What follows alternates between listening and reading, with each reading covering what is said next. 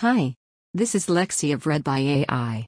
I read human curated content for you to listen to while working, exercising, commuting, or any other time. Without further ado, Trump indicted by Manhattan grand jury by Jonathan Dienst, Adam Reiss, Dareh Gregorian, and Kelly O'Donnell with NBC News. A grand jury in Manhattan voted Thursday to indict Donald Trump, the first time a former U.S. president has faced criminal charges.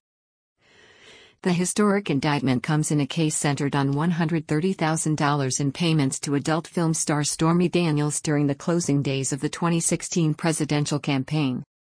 Daniels claims she slept with a married Trump in 2006, a claim the former president has denied. Trump had classified his reimbursement of the payout as a legal expense. A spokesperson for the DA's office confirmed the indictment in a statement Thursday night.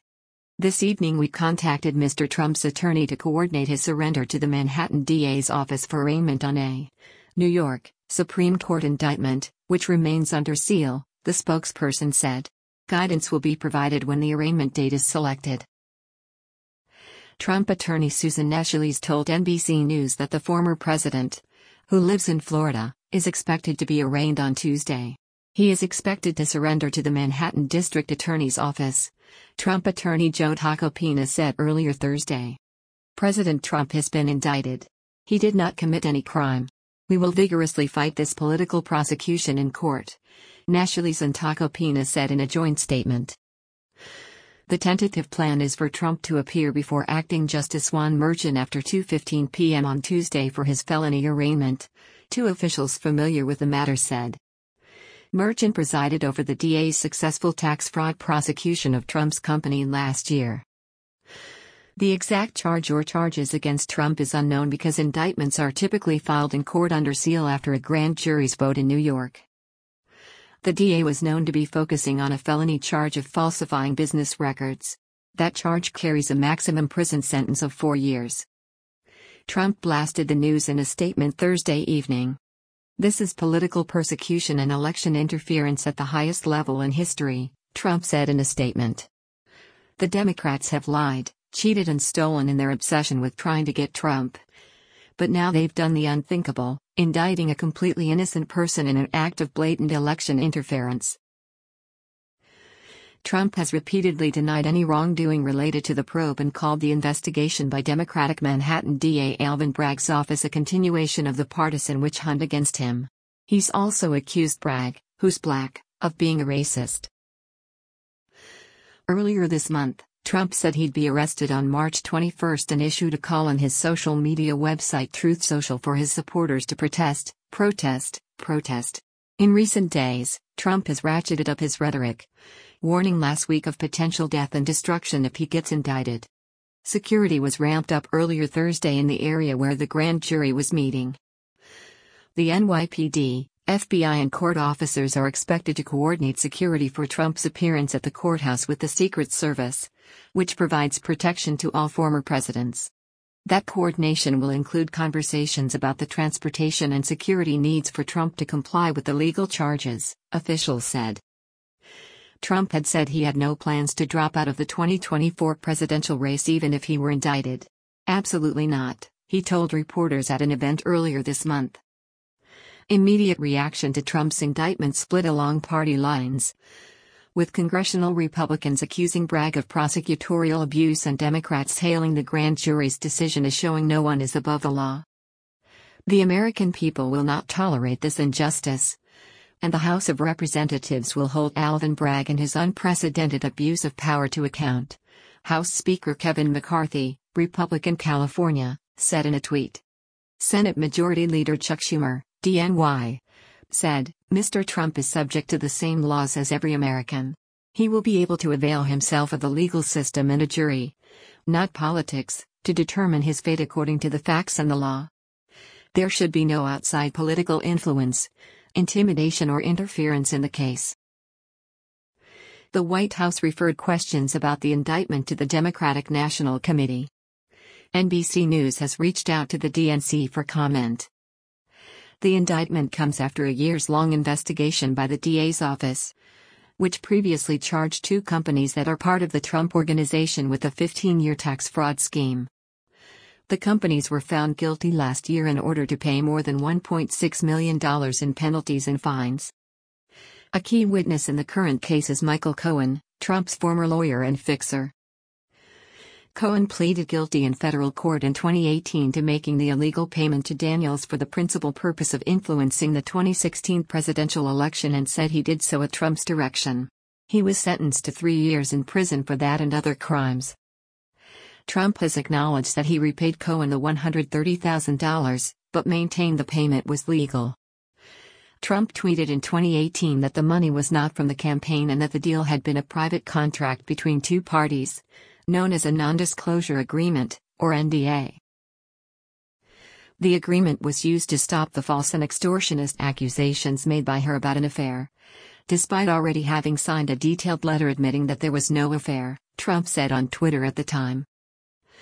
Court filings from federal prosecutors in Cohen's case show he was paid back the money through payments that were coordinated through the Trump Organization. The company accounted for these payments as legal expenses, the filing said, even though there was no such retainer agreement. And the monthly invoices Cohen submitted were not in connection with any legal services he had provided in 2017. Trump was never charged in the probe headed by the Justice Department he oversaw at the time. But in court filings from Cohen's case, investigators said they believed he was closely involved with payment.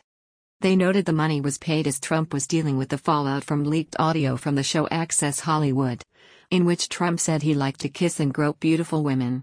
When you're a star, they let you do it. You can do anything, he was recorded as saying.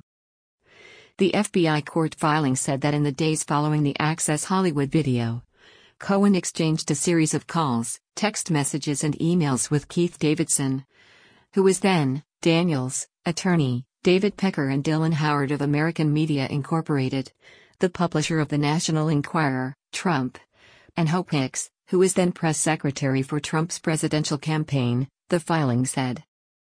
Trump and Cohen also spoke the day he wired the money to Daniels' attorney. And the day the deal was finalized, the FBI filing said. AMI later cooperated with the federal investigation into Cohen and acknowledged paying another woman, Playboy model Karen McDougal, $150,000 to keep quiet about her alleged affair with Trump in order to help his campaign. The U.S. Attorney's Office said the publisher admitted making the payment in concert with the candidate's presidential campaign. Tacopina, one of Trump's attorneys, told MSNBC's Ari Melber this month that the records weren't falsified because the money went to Trump's then lawyer Cohen and therefore was a legal expense. It's not a crime, Tacopina said. Cohen met repeatedly with prosecutors after the grand jury began hearing evidence in the case in January, and Hicks was seen leaving a meeting with prosecutors this month. Pecker testified before the grand jury on Monday and is believed to be the last witness the panel heard from before its vote to indict Trump.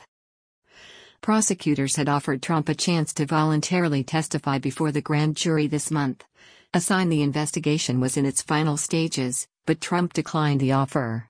We are not convinced they will bring a case, but if so, we will deal with it, Tacopina said when Trump was weighing how to proceed. State prosecutors in Manhattan had for years either falsified business records as part of a larger investigation into Trump. With one former member of the team telling MSNBC earlier this year there were concerns internally about the strength of the zombie case. You need the intent to commit or conceal another crime to raise the offense of a falsified business record to a felony from a misdemeanor. The former prosecutor, Mark Pomerantz, told Rachel Maddow last month. When we first looked at it, we saw, Gee, there's a real risk here. A legal risk that if we bring felony charges, they'll be reduced to misdemeanors, and we're investigating a whole slew, as you mentioned, of other felony charges. So, the first time in my tenure when this came up, we took the decision of, let's table the hush money situation, Pomerantz said. We referred to it in the office internally as the zombie case because it arose from the dead, went back into slumber, rose from the dead, and this happened a number of times. He added. Trump is also the subject of at least three other criminal probes. In Fulton County, Georgia, District Attorney Fani Willis is investigating whether he and his allies coordinated attempts to alter the outcome of the election in the state.